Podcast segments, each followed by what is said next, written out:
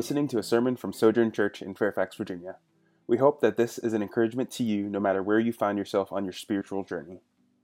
If you're not already, we would encourage you to connect to your local church. If you'd like to find out more about Sojourn in particular, please visit our website at sojournfairfax.com. May God bless you now as you listen to the preaching of His Word. We're going to be reading out of uh, the Gospel of John. We're in chapter 1. We're going to start at verse 14 and go down to verse 18. So you could follow along. And the Word became flesh and dwelt among us. And we have seen his glory, glory as of the Son, of the only Son from the Father, full of grace and truth. John bore witness about him and cried out, This was he of whom I said, He who comes after me ranks before me, because he was before me. For from his fullness we have all received grace upon grace. For the law was given through Moses, grace and truth came through King Jesus. No one has ever seen God, the only God who is at the Father's side.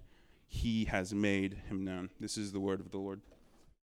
Well, good morning. Good morning. Welcome to Sojourn. If this is your first time gathering with us, my name is Justin. It's good uh, to have you here this morning. We have a Connect meeting that happens uh, every second and fourth Sunday of the month, and so it's going to be happening today after the service. So if you're new here or have been coming for a few weeks, we'd love to have you come out and hang with us after the service so we can get to know you a little bit better and help you get plugged into the life of our church. For those of you that gather regularly with us, it's good to see you as well.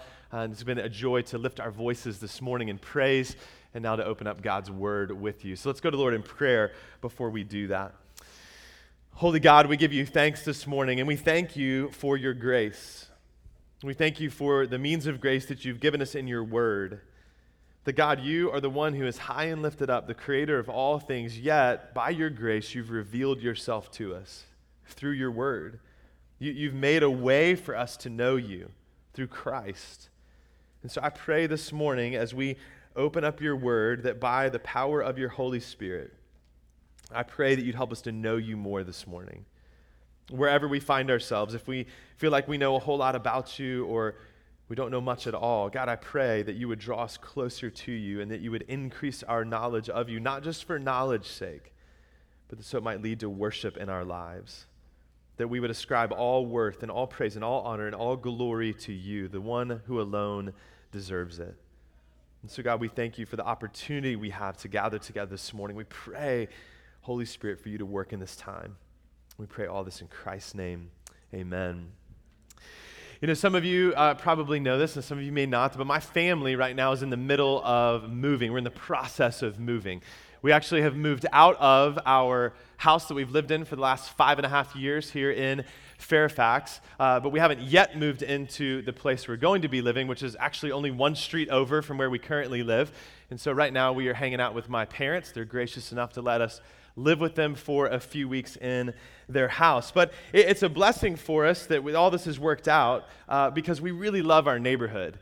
And God has been really kind to us that in the five and a half years that we've lived in this particular neighborhood, that we've really gotten to know uh, quite a few of our neighbors and built genuine friendships and relationships with them. And so to be able to just move one street over and stay in our neighborhood is a huge blessing for us. And the reason that we're excited about that is for a couple of different things. Not just because we get to hang out with those people, but one of the things that God, I think, has shown us and taught us over the last few years is the importance of the ministry of presence. The fact that that when you actually spend time face to face with someone, there's something powerful that can take place in that. And regardless of what technology allows us to do, the fact that you can get on the phone right now and talk to someone and see their face on a screen, even if they live halfway around the world. That's amazing, and we can be thankful for that. But it doesn't replace actually being physically present with someone. But also in a transient area, it isn't just the ministry of presence that's important for us, but also being rooted in a particular place. You know, a long time ago, it was pretty common for people to be in one place for the entirety of their lives. But in a place in a major metro area like Northern Virginia and the DC metro area, people come and go all the time. I know a lot of you, most of you probably aren't from here, and some of you will be moving on from here in the near future. So, being rooted in a particular place is also something that's important for us. And for my family in particular, we feel like God has called us to be here for the long haul. That we want to, as a family, be rooted in this place, having deep roots go down, that we'd be here for a long time in the neighborhood God has called us to be in, regardless of how big our family gets in size or number. And so we're grateful to be able to be where we're at. You know, a verse that has resonated with me a lot over the last few months and really has become a, a good aim for my life is Psalm 37 3. The psalmist writes this Trust in the Lord, do good, dwell in the land, and befriend faithfulness. Trust in the Lord, do good, dwell in the land, or be rooted in the land and befriend faithfulness. And I really think that if I can do those things, not on my own power, not on my own strength, not on my own ability, but by God's grace, by the work of His Spirit within me, that it'll honor my God and King. And it'll honor Him because, one, He's called me to do it. He's called me to walk in obedience in this particular way, but also because He is a God who's done the same. We're at the start of this new sermon series that we're calling Seeing Jesus. We're walking through the Gospel of John the Apostle John is telling the story of Jesus' life. And we're calling it seeing Jesus because what we see John doing is helping us to see Jesus for who he truly is. And what we see Jesus doing in our text this morning is coming to us to dwell among us. And I think it's a truth about Jesus that we can often overlook. Maybe you call yourself a follower of Jesus and you've known him for a long time. And if I asked you, did Jesus come and dwell among us? Well, of course he did but really stopping and thinking about the significance of what Christ has done. It can be something we overlook or we downplay or we just kind of take for granted. See, dwelling, being present with people is always significant. It's always significant because it puts at least two people in close proximity to one another to develop relationship, to impact one another's lives, whether for good or for ill.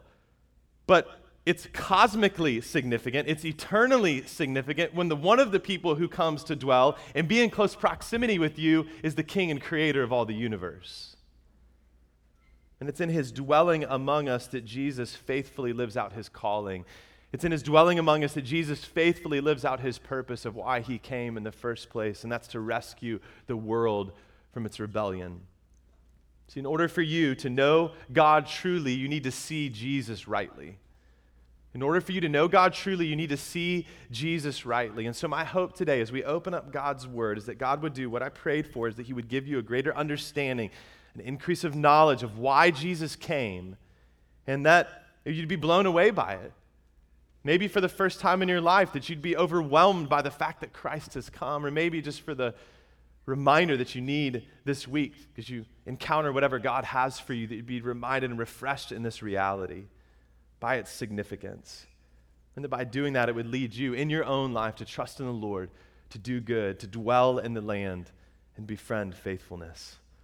So let's dive into John chapter 1, verses 14 through 18, and may we see Jesus more clearly today.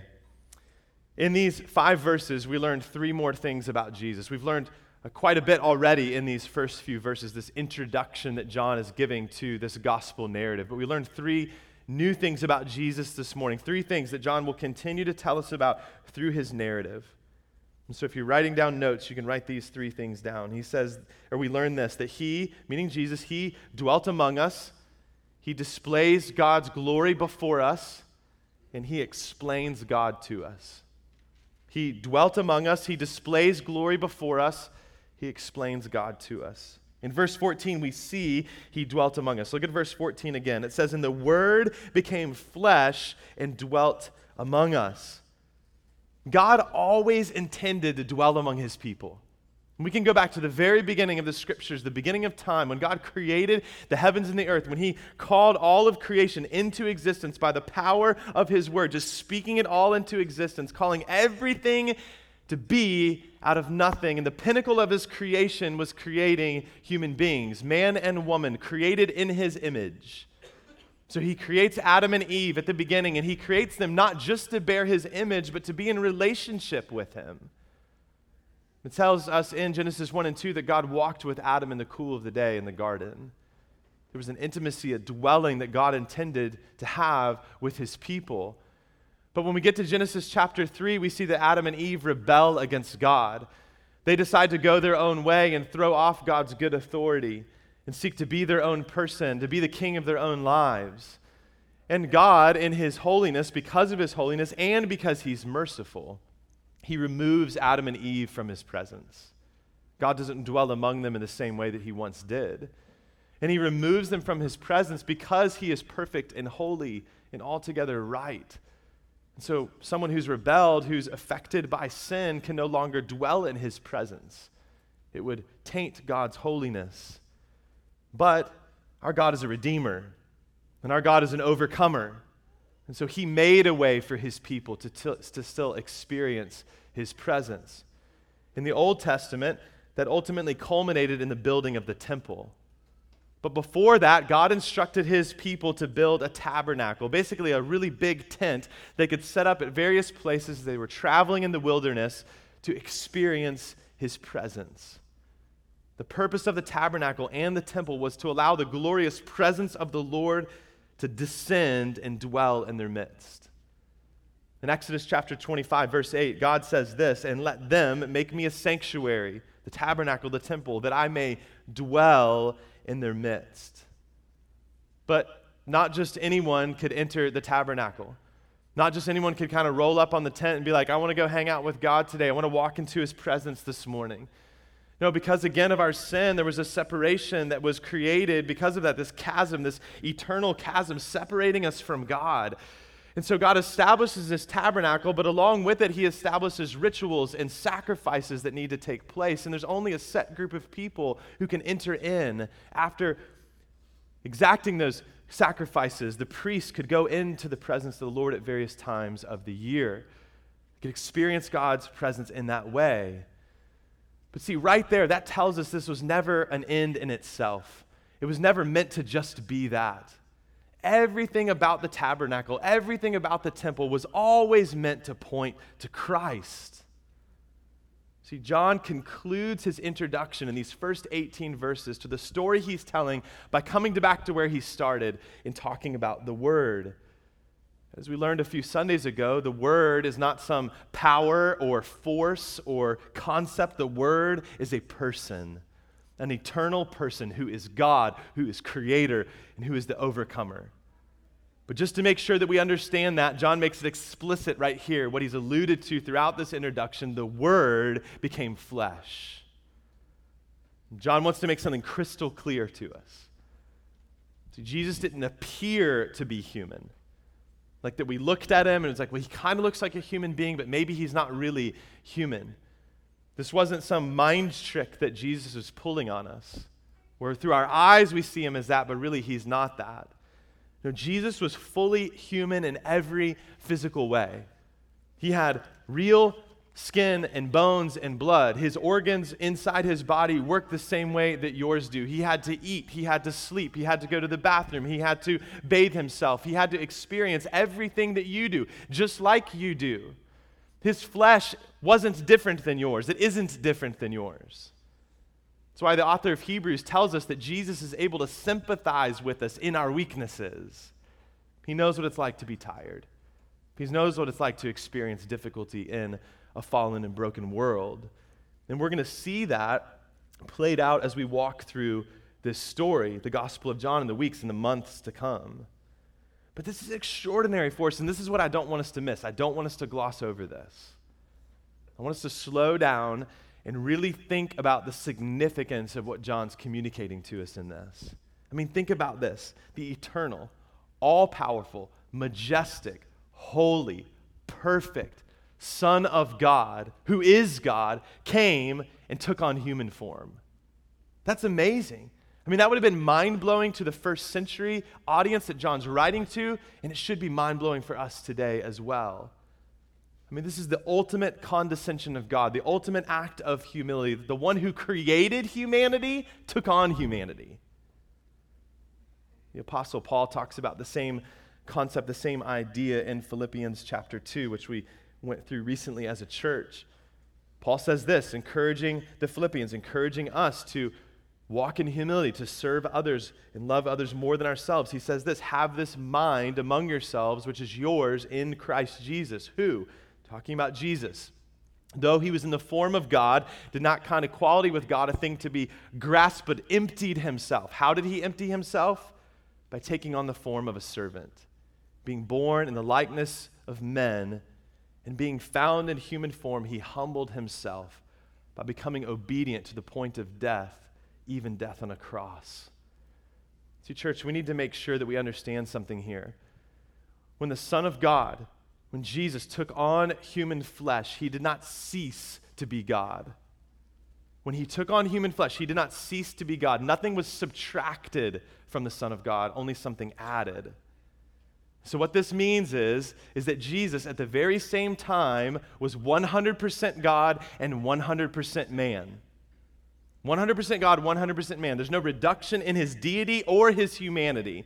There's no admixture to who Jesus is, like he's a little bit of God and a little bit of human being mixed together to make this God man Jesus. No, he's at the same time 100% God, 100% man. It's a union of his two natures, his divine nature and his human nature.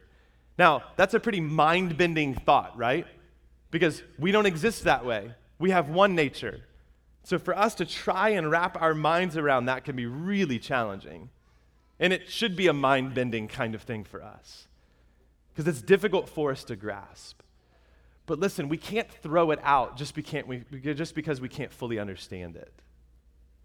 I think all of us, I mean, I know all of us live in this kind of post enlightenment era where if we can't explain something, if we can't fully understand it, then we reject. And so, what that does is it removes mystery from our lives. But God is a mysterious God. His ways are unsearchable. He's inexhaustible. We're never going to be able to fully figure out everything about God. There has to be mystery in this. And so, the fact that Jesus exists as both God and man, 100% God, 100% man, should blow our minds. For the first century audience, this would have been revolutionary.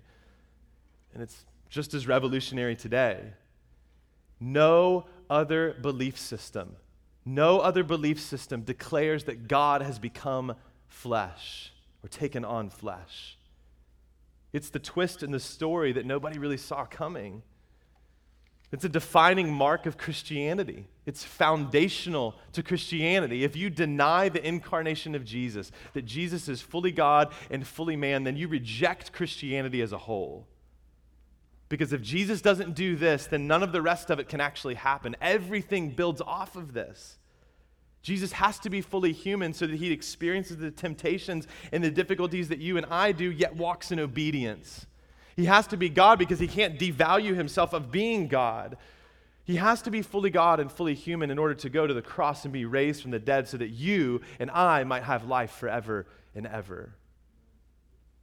See, as both God and man, Jesus lived among humanity in the midst of the mess. The Word became flesh. He took on humanity. And what does it say? And He dwelt among us. He came to us as one of us, just like you, just like me, to live among the brokenness of the world, to live amongst the wreckage caused by our sin and our rebellion. I mean, what happens when you dwell among someone? We've had people live with us over the last 16 years of our marriage at various points in times, various houses. Right now, like I said, we're, we're staying with my parents.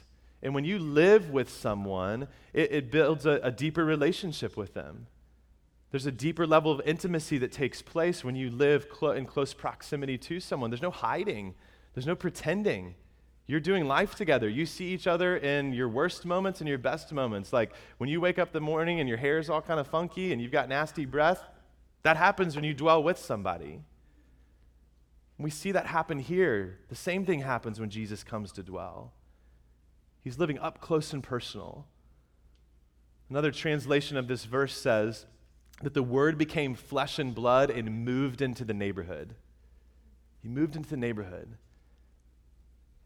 This is amazing reality. The condescension, the humility of Jesus continues. I mean, Jesus is the transcendent one. He's the one who's high and lifted up, the creator of all things, who's existed for all eternity. Yet he comes and he shows us his immanence that he comes and dwells amongst creation in close proximity. The King of Kings, the eternal Word, God Himself, He comes to the broken. He comes to the hurting. He comes to the wayward and the weary. He comes to the rebellious, to those enslaved to sin. In other words, He comes to you and He comes to me. See, what John is declaring here is that there's no need for a tabernacle anymore. There's no need for a temple any longer because now God takes up residence among his people in the person of Christ. And I love in God's providence this morning that our Sojourn kids are learning about this from the Old Testament, learning about the temple of God, learning about the presence of God. We didn't plan that out, God did. So if you've got kids and Sojourn kids this morning, try and connect the dots for them a little bit more. Say, man, I learned about the same thing you did this morning, yet we were in the New Testament, you were in the Old Testament. There's no need for a temple or tabernacle anymore because Jesus is the true temple and the true tabernacle of God. In fact, the word dwell in verse 14 can be translated tabernacled. Jesus tabernacled among us. What John is saying here is the same thing that Paul illustrates for us in Colossians 1:15. Jesus is the image of the invisible God. I mean, what, what is an image, right? It's something before our eyes, something we see before us. He's saying Jesus is putting on display who God is. This means that God hasn't closed himself off to us. He'd be right and justified in doing so to say, You've rebelled against me, you've sinned against me, I'm not going to open myself up to you. No, that's not what God does. What we see in and through Christ is that God has opened himself up to us to be seen and received by all who would turn from their sin and turn to Christ in faith. And that's great news for every single person who's ever existed, is that God has come to us. See, this text right here, even just this verse right here, it places Jesus in history. It puts him in time and place.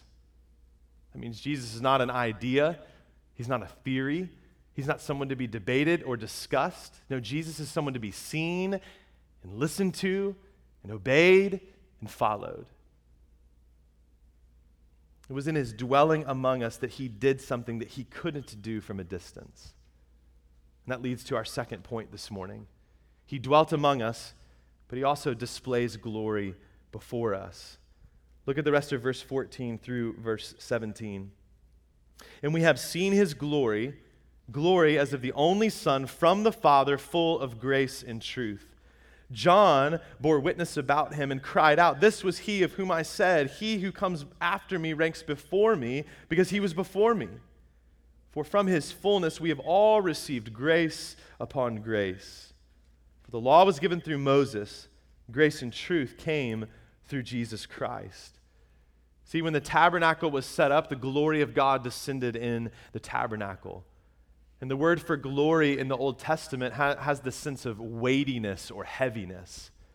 And that's what glory does.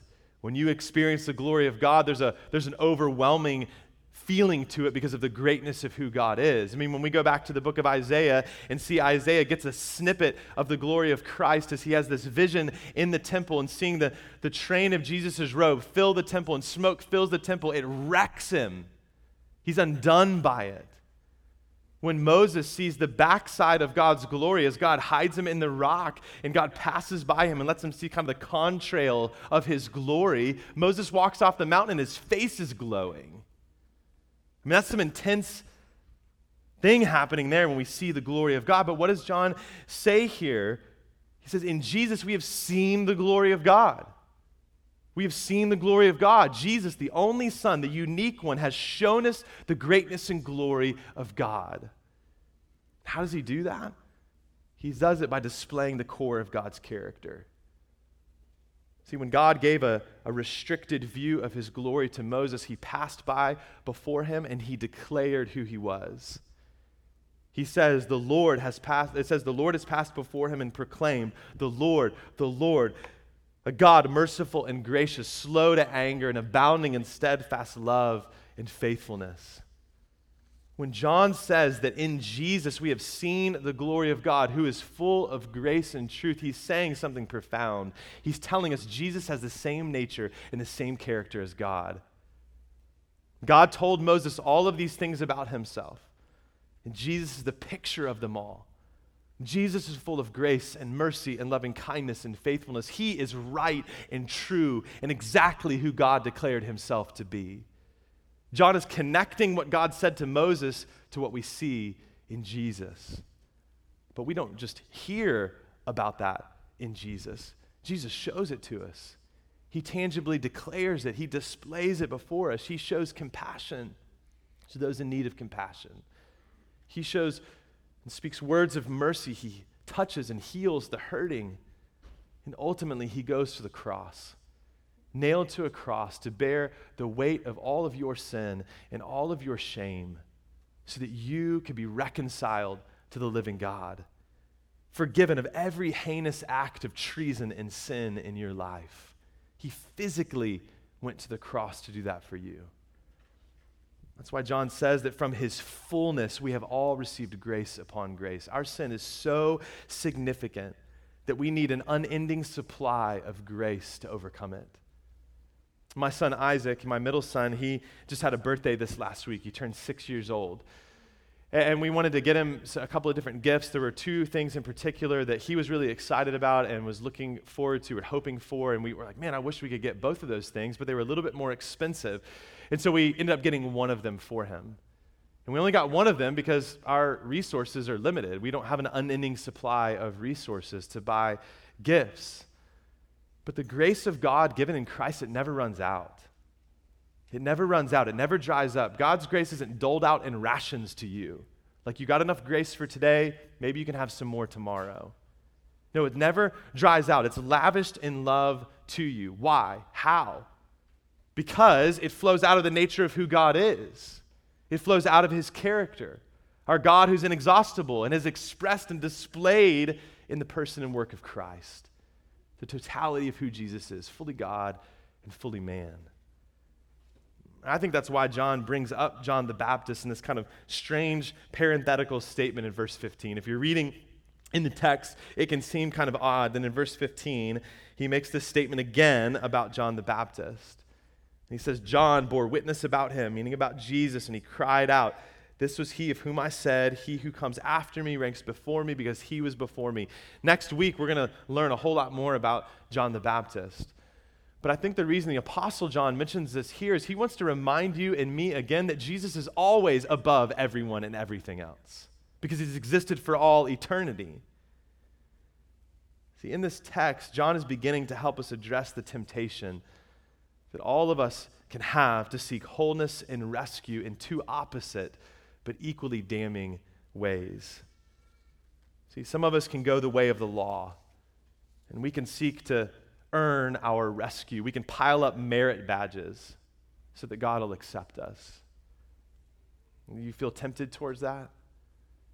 Maybe if you think, well, if I, if I read my Bible every day, if I pray for a certain amount of time, if I come to church relatively regularly and gather with the church, if I give, if I serve, man, God will love me more because I do those things. Or maybe you think, well, if I could just not sin in this particular way, God will love me more. And the opposite is also true that if I do sin, God loves me less.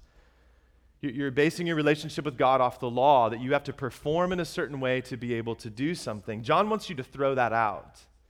And he's going to show us that through this story of Jesus' life. Because he says in verse 17, For the law was given through Moses, but grace and truth came through Jesus Christ. I mean, this is an amazing reality. He's saying grace upon grace comes through Jesus. For through the law, Moses brought that. But grace and truth come through Christ. And this is actually the first time he mentions Jesus' name in this whole narrative so far. But listen, the law isn't bad, it served its purpose. It showed you your badness, it showed you the evil that resides within you, it showed you your inability to obey God's perfect and righteous demands on your life. But it's good news, amazing news that Jesus has come because in Christ we receive what the law could never provide. In Christ we receive a way to be made right with God, a way to be reconciled to Him because Jesus obeyed perfectly. If you're tempted towards that, John wants you to throw that out. But the opposite error and temptation is also present that he is addressing and will address in this. And this is to believe the false idea that, that's become popular in our culture today to live your truth. Maybe you've heard that. Go, go live your truth. And what does that mean? It means, hey, what's good for you is good for you. What's good for me is good for me. Don't tell me I'm wrong. I won't tell you you're wrong. If it works for you, go with it. Run with it. This idea that you'll find wholeness and peace by doing whatever you think is right, whatever you think is good for you. But the amazing grace that God promises to make you new, the amazing grace that God promises to give you everlasting peace, isn't found in living your truth. It's found in the one who is full of grace and truth. The one who dismantles your self made ideas of truth and actually roots you in what is real. That God is holy and merciful and just and gracious and desires to know you so that you can be known by Him and know Him fully. See, the perfect righteousness that God demands from you, He's given to you in and through Christ. You can only begin to understand the grace of God when it's rooted in truth. When it's rooted in truth, we don't come up with this idea on our own. See, grace and truth are not mutually exclusive concepts like, well, sometimes I'm a truth person, sometimes I'm a grace person. No, grace and truth go together, they collaborate together. And it's so intense, so profound, so unsearchable that Ephesians tells us that it's going to take an eternity for God to explain it to us. But when we actually come to see Jesus for who he truly is, when we come to follow him in faith, we begin to not only experience grace and truth working together, but experience the radiant glory and character of the living God. This leads to our, our last point. He explains God to us. Look at verse 18. John writes, No one has ever seen God. The only God who is at the Father's side, he has made him known. That's a pretty strong statement. No one has ever seen God. Why has no one ever seen God? The short answer is because you'd get smoked. If you stood before God in all of his holiness and all of his glory, it would destroy you because you can't bear the weight of it. It's so intense, so powerful. Now, the semicolon in your Bible, at least in the ESV, serves almost like the word but. This is a little bit of a tricky sentence here. So, John's trying to say here what he's communicating to us no one has ever seen God, but the only God, meaning Jesus, who is at the Father's side, he has made him known. No one has ever seen God, but we've seen Jesus. And what John is trying to tell us here is that Jesus has come to explain God to us. The Greek word here can be translated in the, where we get the word exegete from. The word exegete is, is what we talk about when we do when we are preaching God's word or studying God's word. To exegete the scriptures is to look at the scriptures and pull the meaning out of the scriptures, to seek to understand what the author was saying. The opposite of that is called eisegesis, which is we read meaning into the scriptures. We kind of decide what we think it means on our own. And so, what John's saying here is that Jesus is exegeting God for us. He, he's pulling the meaning of who God is and he's explaining it to us in a way that we can understand. And how he does that is through word and deed. He lives his life before us to explain it in that way. And he's able to do that because he's been with the Father in perfect community for all eternity. I mean, I could read a book about someone. In fact, I'm reading a biography right now about, about Mr. Rogers. And it's a, it's a pretty fascinating book about his life and his journey and his show and all that kind of stuff. I could read that book and I could tell you all kinds of interesting things about Fred Rogers. He was born in Latrobe, Pennsylvania, the same town that Jack Nicklaus is from. That he came from a wealthy family, that he loved caring for kids and helping them understand the concepts of life. I could tell you all those things about Fred Rogers, but it'd be a whole lot more meaningful if I actually knew him and had spent time with him See, Jesus doesn't just tell you about God because he read it in a book, he tells you about God because he spent time with the Father for all eternity. He's fully able, fully capable of explaining God to us. And this is hugely significant for our lives, especially in our world today, where we like to come up with our own concepts of God. I mean, there's surveys done in America right now that America as a country, as a nation, is pretty spiritual. Lots of people believe in some concept of God. But so often we've kind of pieced that together on our own and created our own view and understanding of God. But the reality is, deciding who God is on your own, it isn't your prerogative. It isn't your prerogative to do that. You are a creature. You're not self existent. You don't have full knowledge. You're not de- independent. You are dependent. The only way to know God and who He is is through Jesus who explains Him to us. Our concept of God must be rooted in Christ. It must be rooted in Christ. Otherwise, it'll just be a figment of our imagination. And it'll start to look a whole lot like us. And listen, I don't want you following figments of your imagination. If we don't root ourselves in who God is, seen in Christ through His Word, if we don't relentlessly pursue God through His Word, then all of a sudden our concept of God will start to look like white American Jesus. And Jesus will just be in your life to, to make you experience the American dream. I think we see that in our culture today. People are, people idea, people's idea of who Jesus is is getting rocked right now. That's a good thing. If we just have a, an idea of who Jesus is or who God is on our own, then he just becomes a cosmic therapist for us. For us to lay on the couch and tell him about our problems, and he can help us out a little bit here and there. If we have our own idea of who God is, who Jesus is, apart from the Word, apart from how He's revealed Himself to us in Christ, then, then God just becomes cosmic Santa Claus to hook you up and give you things that you need to make you happy, healthy, and wealthy. But that's why we're doing this sermon series. That's why we are spending time walking through the Gospel of John, because we want to see Jesus rightly. Whether you've known Christ for a long time or not, all of us can start to look at and view Jesus in the wrong way, or maybe you don't know him at all, but we want to truly know God. And if you want to truly know God, then it has to be through seeing Jesus rightly because he explains God to us. These five verses, the end of this section here, they bring this introduction that John's been writing, they bring it to a close. And they bring it to a close because what John does next is actually show us how Jesus does all these things. How Jesus dwelt among us, how he displays God's glory before us and how he explains God to us. Much of what John has written in these first 18 verses is what theologians call Christology, or the doctrine of Christ. Our world can downplay the person of Christ, and if you call yourself a follower of Christ, so can you. That the King of Kings and the Lord of Lords becomes a small little Jesus that you put on your shelf and pull off when you need him.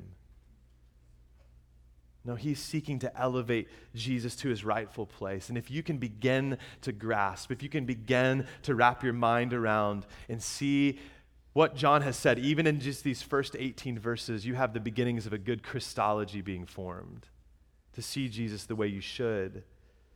And this is important, not so you can impress people with your knowledge, your theological knowledge, so people will be wowed about the things you know about Christ. It isn't so that you can feel good about yourself and what you know. It's because your real theology, what you actually believe about God, it impacts the way that you live. It impacts your ethics and your morals, your understanding of right and wrong, because God's the one who defines that for you, not you on your own. It impacts your relationships with your coworkers or your family or your roommates. It impacts the way that you work, how you parent, how you date it impacts how you treat others who are different than you or think differently than you. Because God establishes what it looks like to love Him and love others above yourself. And Jesus shows us what that looks like. So let me ask you this morning what do you actually believe about Jesus? Not what can you write on a paper, not what did you learn in a particular sermon or a Sunday school class. What do you, in your life right now, as you walk out into this week, what do you actually believe about Jesus? Who do you say that He is? Listen, a well lived life. It's not a matter of faithfully following some good principles or being on your best behavior or being nice. A well lived life is found in a person, a person who calls you to lay down your life and follow him, a person who's full of grace and truth, a person whose nickname is Emmanuel, meaning God with us, a person who calls you to go and make disciples of your neighbors and the nations and says, I will be with you to the end of the age. A person who, just in a few verses we're going to hear, is the Lamb of God who'll be slain for the sinners like you and me. Church, this is revolutionary stuff. I hope, I pray that even this week that it would sit in your on your mind and hit you in your heart and between the eyes in a fresh way this week to recognize how revolutionary this is that Christ came to dwell among us. This is life altering, history shaping, so significant that if you actually set your gaze on the historical Jesus, who is the Jesus of the Bible, if you set your gaze on him, it'll lead you to trust in the Lord in every aspect of your life, to do good, to seek to love God and love others more than yourself, to dwell in the land, to find wherever God has placed you, in your workplace, in your neighborhood, in the family you're in, to dwell therein, befriend faithfulness, and honor him with the entirety of your life. In other words, it'll lead you to look a lot like your Savior. Sojourn, may we continually seek to see Jesus rightly and rejoice in the one who came to us as one of us to rescue us. In Him and Him alone is light in life now and forever. Now, while we can't physically see Jesus now, God has given us a means of grace to help us image the gospel. That's why we take communion together every week. The bread and the cup are a picture of Jesus' body and Jesus' blood broken and shed for us. This isn't the actual physical body and blood of Jesus, but it points us to that. It reminds us of what Christ has done for us. It gives us something tangible to taste, to experience. So come forward this morning. Come forward and lay aside every false idea you have and how to be reconciled to God. Come forward this morning to eat the bread and drink the cup, laying aside every false idea you have about Jesus. And come in faith, rejoicing in the one who has come to you. And if you're not a follower of Jesus, we would just ask you not to come forward to take communion. Again, I'm grateful that you're here this morning, that God has brought you to be here. But this meal is a, a testimony, a testifying that we believe Jesus is who he says he is and did what he said he came to do. And so if you're not there yet, if you don't yet believe that, that's okay. But we want you to. So instead of coming forward and taking communion, we want you to take Christ this morning. That you would just sit in your seat, that you'd pray to God, that you'd confess your need for a Savior, and that you let somebody around you know that you want to know what it looks like to know Jesus. You want to know what it looks like to follow Jesus. That's why we're here as a community, it's why we do this life together. So let somebody know that. Those of you that will come forward, you can come to the tables at the front or the tables at the back. And what Christ, our Redeemer, our Savior, our King, has done for you will be spoken over you this morning. Let's pray. God, we thank you that you did the unthinkable. God, that you sent your one and only Son to take on humanity, to take on flesh, not to decrease in his deity, not to decrease in the fact that he is God, but to take on something new, to take on a human nature that he might be able to live the perfect life that, you, that, that I can't live, that you call me to live, but that I can't live, that none of us can. God, we're grateful that you sent Jesus to dwell among us, to display your glory before us, and to explain you, our Heavenly Father, to us. God, there's still mystery in that. We can't wrap our minds fully around every aspect of this, but we can know more than we would apart from Christ. So, God, I pray that this week, as we walk out of here, that you would root us in Christ, that we would set our gaze on Jesus, that as we read through the Gospel of John on our own, as we study it together on Sunday mornings, God, that you would widen our view and elevate our view of Jesus, and that by doing that, that we would see that Jesus is not an idea, but he's a person, a king, a savior to be followed. God, would you help us by the power of your Spirit to submit the entirety of our lives to King Jesus? the one who is, the one who was, the one who is to come. We rejoice in Christ our Savior this morning. We pray all this in His name. Amen. Thank you so much for listening to this sermon from Sojourn Fairfax. If you have any questions, please feel free to email us at info at sojournfairfax.com. Go in peace.